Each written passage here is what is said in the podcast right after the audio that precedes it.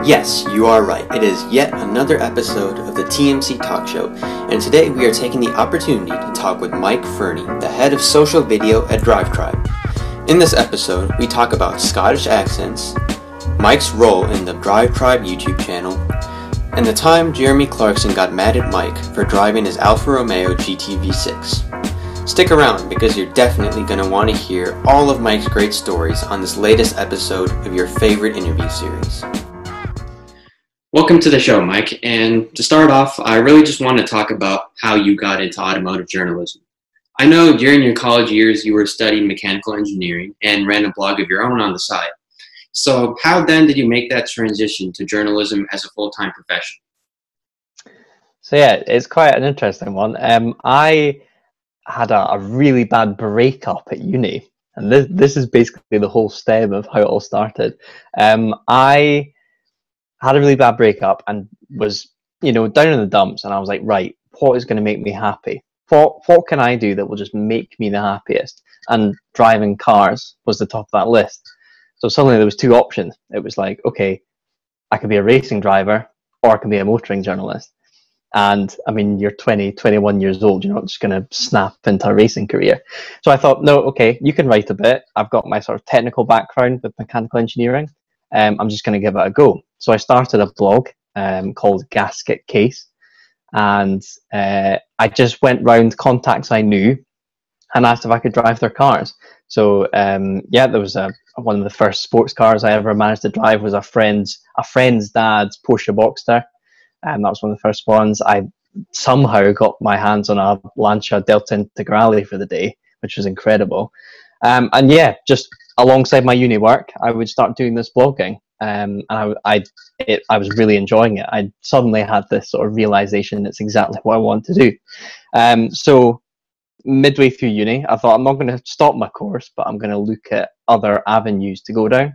Um, so I looked for work experience at the big publishers down in London. Uh, that's where they all are: Evo, Auto Express, uh, Autocar. All these places are down there.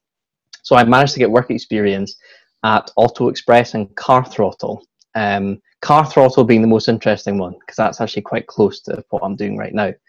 Um, so they both went really well, but especially car throttle. They actually asked me after I moved back um, to uni after spending the summer with them whether they whether I'd like to do some freelancing for them. So I actually started writing sort of technical explainer articles for the car throttle audience.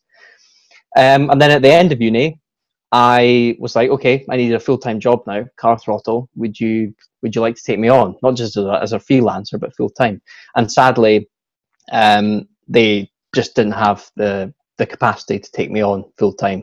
So I was like, okay, need to find a a job elsewhere. So it was actually Auto Express, the other people I did work experience for. Um, I applied for a job, I interviewed, and I actually I actually got it. It was going to be a sort of Auto Express and Evo combined uh, motoring journalist job. But with two weeks to go, I then got a Twitter DM from someone at this random company that I had heard a little bit about um, called Drive Tribe. And it was the head of content at the time. And he said, Hey, liked your stuff on Car Throttle. Would you like to come write for us? And I was like, Well, it sounds better than Auto Express. So yeah, I'll do it. And that was that. Moved down to London and started off as a writer at Drive Tribe, and I'm now sort of more concentrated on video. So yeah, that's how the whole sort of journey came to be. Nice. Well, I want for me, Drive Tribe's going to be kind of like a main event. I obviously want to talk about that a lot. And to be quite candid, I have a lot of questions surrounding that. So let's get ready for that. I guess we already talked a little bit about how you did get that job at Drive Tribe. But when you took the job, were was the main allure the fact that you know James, Richard, and Jeremy were kind of involved in this, or did that did that not play a role? Um, yes, that was definitely something. I I was one of those kids that um, was obsessed with Top Gear. I I could recite a whole load of episodes word by word. Um, I used to watch all the reruns. So the fact that they were involved with it, um, that was definitely something that twigged with me. And I remember chatting to my dad, and he was like, any sort of access to those guys is only going to help you. Um, and to be honest, that the job um, at Auto Express, uh, Auto Express is one of the you know, real cornerstones of the UK car industry. It's one of the main um, publishers. So it would have been a great opportunity to work for them. But there was just something that just seemed more fun and more sort of energetic. And the, I think the opportunity, like Drive Tribe being a startup, there is just opportunity for you to, you know, within limits, do your own thing and make it your own and really have influence on what's going on. And that's what's happened. Um, Drive Tribe has just been so moldable, and we've now got to somewhere where we're really happy with what it is. But you know, right at the start, there was just space to experiment, have a go at this, have a go at that, um, and that's just been an awesome experience. Um, so yeah, I'm really happy I, I chose Drive Tribe, and although at the start uh, the three guys were quite hands off, um, it, we've slowly gotten closer to them, and they've kind of understood what we would like for them as well and now I'm. It seems crazy to say, but I have got a relationship with James May, uh, Richard Hammond, and Clarkson. Which, yeah, if you went back to twelve-year-old, well, twelve-year-old up until twenty-one-year-old Michael, and told told me that, I just think, no, absolutely no way. I'm not going to get close to these guys. So yeah, it is, it is amazing to work for them, and to be honest, that helps. The second you can drop those names in, not that we overuse it, but the second you can tell someone that they're involved with the company, it just opens doors like nowhere else I think can. So yeah, it's it's been awesome. So after they, uh, James, Jeremy, and Richard, after they decided to maybe take a step back from the Grand Tour, I mean, they still do some stuff, but it's obviously not as intensive, right? So once they did that, is that when they started to get more hands-on with Drive Tribe, and you started to develop some relationships with them? Um, yeah, I think so. Drive Tribe launched in 2016, and that was, you know, uh, not not too far away from when the Grand Tour was pretty much at its peak. So they did a hell of a job to launch it at, at kind of the same time as them having to go away and film. So yeah, for the first couple of years at Drive Tribe, um, there wasn't too much interaction with them. They'd pop in, see how things were doing. But in terms of content, we had the odd little live stream or video here and there but um, as I said, at that point, we kind of didn't know where we wanted to go. Did we want to link it to just Clarkson and May, or did did we need to make it more than that? Um, so I think we erred towards almost staying away from them, so we weren't too dependent. But I think we quickly realised that, and the whole brand was launched by them, it was built by them, and we needed to just involve them more. So about two two and a bit years ago, we had our first first video with James May, and it just exploded. And we were like, right, okay, we've we've been sitting on this audience and not really giving them what they wanted, and it's been amazing ever since. Um, we've had all three guys on. Um, obviously, some more than others, but that's purely dependent on how busy each guy is. Um, and yeah, I think especially the Drive Tribe YouTube channel has gone. I mean, when I sort of took it over and had influence on it, um, it was on 200 like 240,000 subscribers, and now we're looking, we're probably in the near future going to hit 1.5 million. So just, and I, I'll be honest, most of that is down to us getting interaction from those guys. Our first Clarkson video was just insane. People, I think we had 120,000 subscribers in a couple of weeks or something. It was absolutely crazy the uptake on that video so yeah, it's it's amazing that we have those three guys for not too much time during a month, but when we can, we get the most out of them. And yeah, the audience just absolutely love it. We've inherited the top gear audience, um, and yeah, it's it's definitely paying dividends. What are some of your activities and responsibilities as the head of social video at Drive Tribe? Is it you know just hosting those videos, or are you also behind the scenes writing scripts and doing that sort of thing?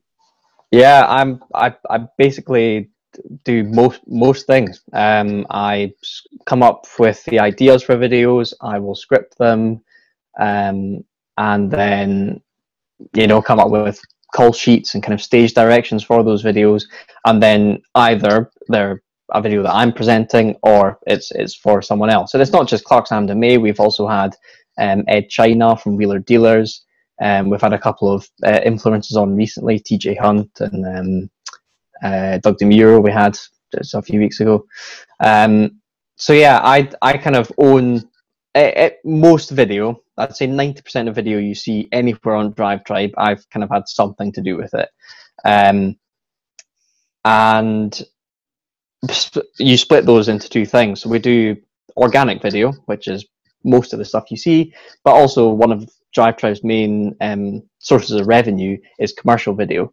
So they are much more intense experiences. You script those, but they have to go to the client, and the client looks over them. They need to make sure they're happy with it, and also they're just much more difficult videos to get right because these days sponsored videos can go one way or the other. An audience can be a bit iffy about a thing being sponsored, so you have to be really careful with with how you go about it. But I think I think we, we've done okay with it. But um, yeah, I'm I I basically own the whole video process on Drive Tribe, and there's other people. Um, like I'm I'm managed by Lucy Brown. I don't know whether you've you've seen her on the channels and stuff. Um, she she's my manager, so she's kind of looks over everything I'm doing. But I've got quite a sort of free reign in terms of um, in terms of coming up with the video ideas because I think I if I wasn't at Drive Tribe, I would be a big fan. I'd be a subscriber watching it all. So I I do feel that I've got that kind of link to the audience. So I, I, I would like to think I know what they want and I can see a, a banger of a video coming a mile off.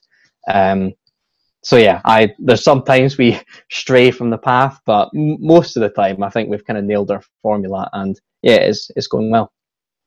So I I know you're talking about how Drive Tribe was kind of this startup sort of environment when you first started, and you know, like say writing 90% of the video. Is it still relatively a small team or a small group of workers? Yeah, I think we we peaked as a company at I want to say 50 people. Um, now we're at a nice tight team of around about 30 odd um, in a nice little office in Chiswick in London. Um, yeah, it's it's it's a nice little. There's still a, a startup vibe, um, but I think the dust has settled a bit. Uh, what I've been saying to people recently, whenever they ask about how how the company's doing, is I think we are now settled with what Drive Tribe is and what we want it to be in future. Mm-hmm. Um, as I say, one of the main things is um, commercial video. That's now become this big uh, revenue intake for us. So we now, we're now just knuckling down on those things, especially in this current financial climate. You just have to go in with what you do well and what you can make money with. Um, so I think Drive Tribe, there, there are still startup aspects. There is still things that you can mold. Um, like if we wanted to change our video strategy tomorrow, it would just take a quick meeting and we'd we'd go for it and see how it does. There's still that flexibility. There's no real big corporate um, strangleholds on anything. Um, so I mean, how old are we now? We're about four, coming up to four years old. Um, so we're we are definitely emerging from being called a startup, but there are those nice aspects where if you want to mold something to the way you think it should be, there is still the availability to do that. Nice. Well, I've gone through some of your blog posts from your university days, and in one article in particular, you pointed out how if you ever got in front of a camera, you would turn it into a mumbling, sweaty mess. So then, how the hell did you end up making videos for this huge automotive YouTube channel?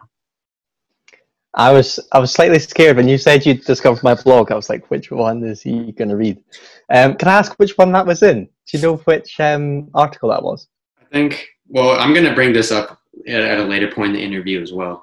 But I think this was the article in which you were talking about how YouTube was becoming a big thing and how that was going to like supersede traditional automotive reporting. Okay, cool. Um, so yeah, I sucked at drama at school. I was awful at any sort of performing, especially just myself. I'd just get sweaty and I couldn't really get my words out. And, um, you know, my mum and dad, you asked my mum and dad when it came to like school performances, school plays or anything like that, or choirs or all that rubbish. Um, I, I just kind of froze up. I wasn't that confident. So they find it really weird that I've now fallen into this this um, presenting role. But I think that the real inspiration for me when I was growing up with cars was very specifically the Evo magazine YouTube channel.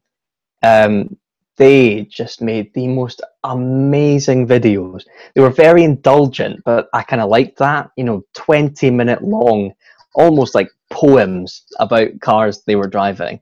Specifically, Henry Catchpole, who's at um, the Carfection YouTube channel these days, and actually used to work at Drive Tribe.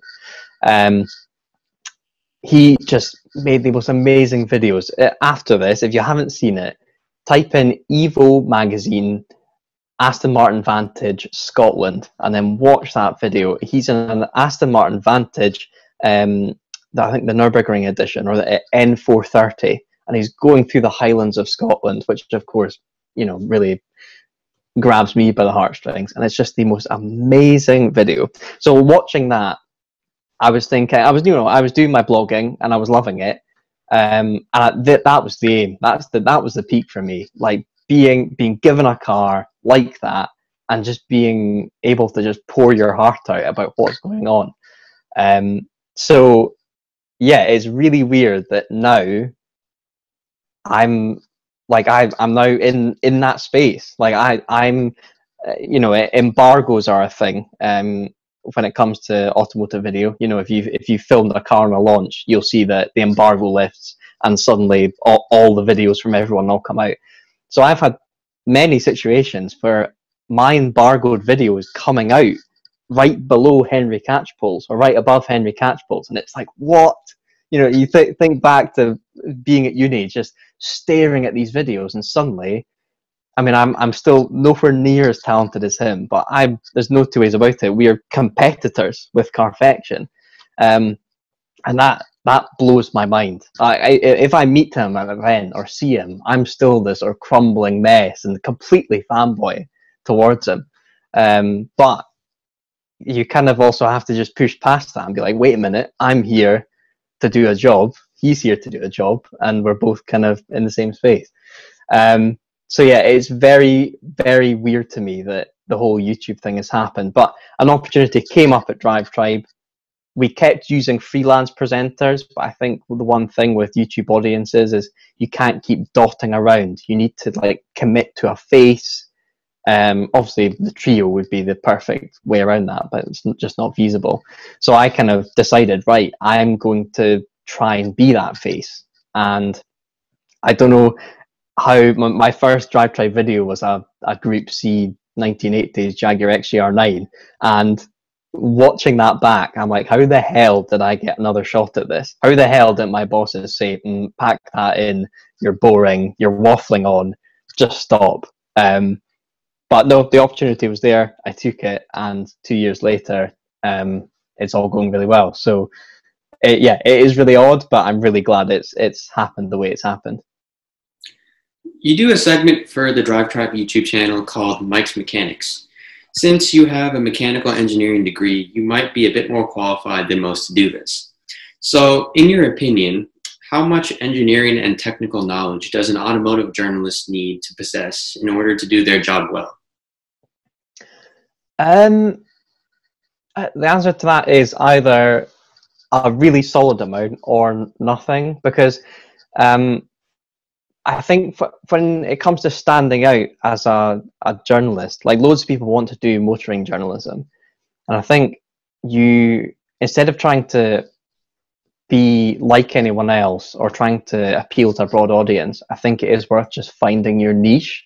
And my specific niche was technical explainer articles that were sort of easily digestible. And I actually think because, I mean, I'm not some engineering whiz kid. I mean, um, Engineering Explained, Jason, he's unbelievable. Um, I have a base level knowledge that allows me to understand most things happening in a car. And I think that actually then helps make explain things easier. I almost think if you know too much, that can kind of hinder things. Um, that's maybe just an excuse for me making mistakes sometimes.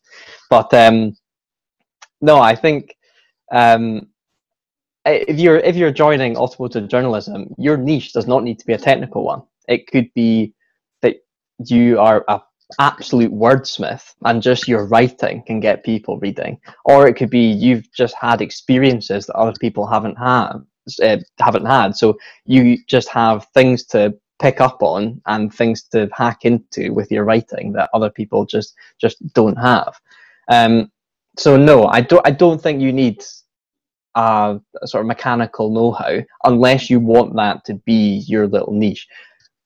But once you're in motoring journalism and you're going to press launches and you're reading press releases and rewriting them, you definitely absorb uh, technical things because every single car launch you know there will be an engineer there trying to explain something new on the car so there are journalists who aren't engineers or haven't got degrees in anything but they have just absorbed all this car tech knowledge so that they almost become sort of mini engineers in, in, in terms of what, what, what they can sort of tap into when they're writing an article. So no, there's no pressure. I think the main thing in journalism is being able to write. I think that's the first thing.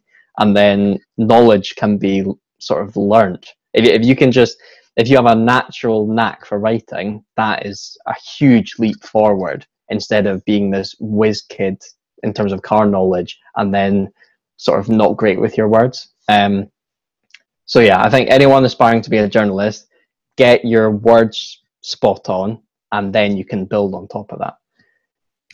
Okay, well, that is the end of my questions about Drive Tribe for the time being, as we are now transitioning to my favorite segment, Sid Asks Stupid Questions to Respected Members of the Automotive Community. And you see, Mike, I actually lied because my first question of the segment is yet again about Drive Tribe. Um, this is slightly embarrassing, but I don't really get the point of Drive Tribe. I know that many of your YouTube videos are done by James, Richard, and Jeremy, and then we've obviously t- talked about everything that you do. But then we also have these other branches like Food Tribe, and then there's a page about smart homes. So help me understand a little bit how this whole ecosystem of media is supposed to work. Very good question. Um, so Drive Tribe initially was supposed to be a straight up social media platform for cars. Um, and I think very quickly you find out that the Facebook for cars is Facebook, and the Instagram for cars is Instagram, and the YouTube for cars is YouTube. You you have to just you have to bow down to these leviathan platforms and adapt to them. Some people manage to nail it and do create their own social media, properly big social media platforms, but it's very very rare. Actually, Car Throttle decided to do an initial sort of copy of that back in the day, and um, it didn't quite work out for them. But saying that, Drive Tribe is a proper community. It has really developed. I think there were some issues when it first launched. Um, I think one of the main things was allowing basically too many people to have everything. It was very um, you know, open. Everyone could have a tribe. Everyone could write articles. Everyone could do everything, and that makes it non-exclusive, and therefore it's not really much in demand. Um, so I actually think by restricting Drive Tribe at the start, it could have been more successful than it is now. But saying that, we've got this platform now with hundreds of thousands of people that use it every single month um, if not billions. I need to check with Lucy about the, the numbers on that one. Um, and it's still what it set out to be. It is you you can write articles, you can upload videos, you can upload any car con- content you want, and it will get shown to the masses. So you can write articles, you can write a car review, and suddenly that the internet can see it. It's got the potential for us to post it on our other social media channels and show it to the world. There's no other um, competitor to that, really. Um, you can't write something on Evo magazine and get them to you know post it anywhere you know it's the, it's just not the done thing but we have a creators program on drive tribe where you can write an article about you driving your mum's car to school the other day and what happened on it and if it is good enough it floats to the top and it can be seen by tens of thousands if not hundreds of thousands of people So that's still this really unique thing that Drive Tribe has, and that the community is just growing and growing every single day. Food Tribe is basically started off as the same thing, but it's in an ecosystem that's just so much bigger. I mean, everyone eats, so and everyone is consuming more and more food content. Instagram is inundated with pictures of people's food. So there's this huge market there, and it's actually turning out to be more successful than Drive Tribe. Drive Tribe is this massive thing that we've built over four years, but actually the rate of change from Food Tribe and the rate of change of sales that we're having, you know, c- commercial deals with Food Tribe is going to overtake Drive Tribe at some point. And I think that's natural because cars are quite a specific niche. They're quite a nerdy thing if you're into cars, but food is food. You know, everyone can, um, you know, t- tap into whatever food they love and all that sort of thing. Um, and that may not be the last thing. Like we're the Drive Tribe was almost the starting concept, and Food Tribe has been the sort of first copy and paste of that same formula. And who knows? I'm not allowed to say. There could be other verticals that we go into. Um, just off the top of my head, and absolutely linked to nothing. There's you know sport, music, pets. You know, it's other huge areas that we've got the tech, we've got a social media platform that we have constructed ourselves. It doesn't belong to anyone else. It's our IP, and we can get, take any vertical, take any subject, and insert it in there. So it's an incredible tool, and we have plenty of people knocking on the door asking how it works and whether they can be involved. So um, that's where we are. It's currently Drive Driven Food Tribe, but who knows in future. Thank you for listening to part one of my chat with Mike Fernie. To listen to the rest of our conversation, make sure to go to the podcast episode labeled Part 2. Thanks again.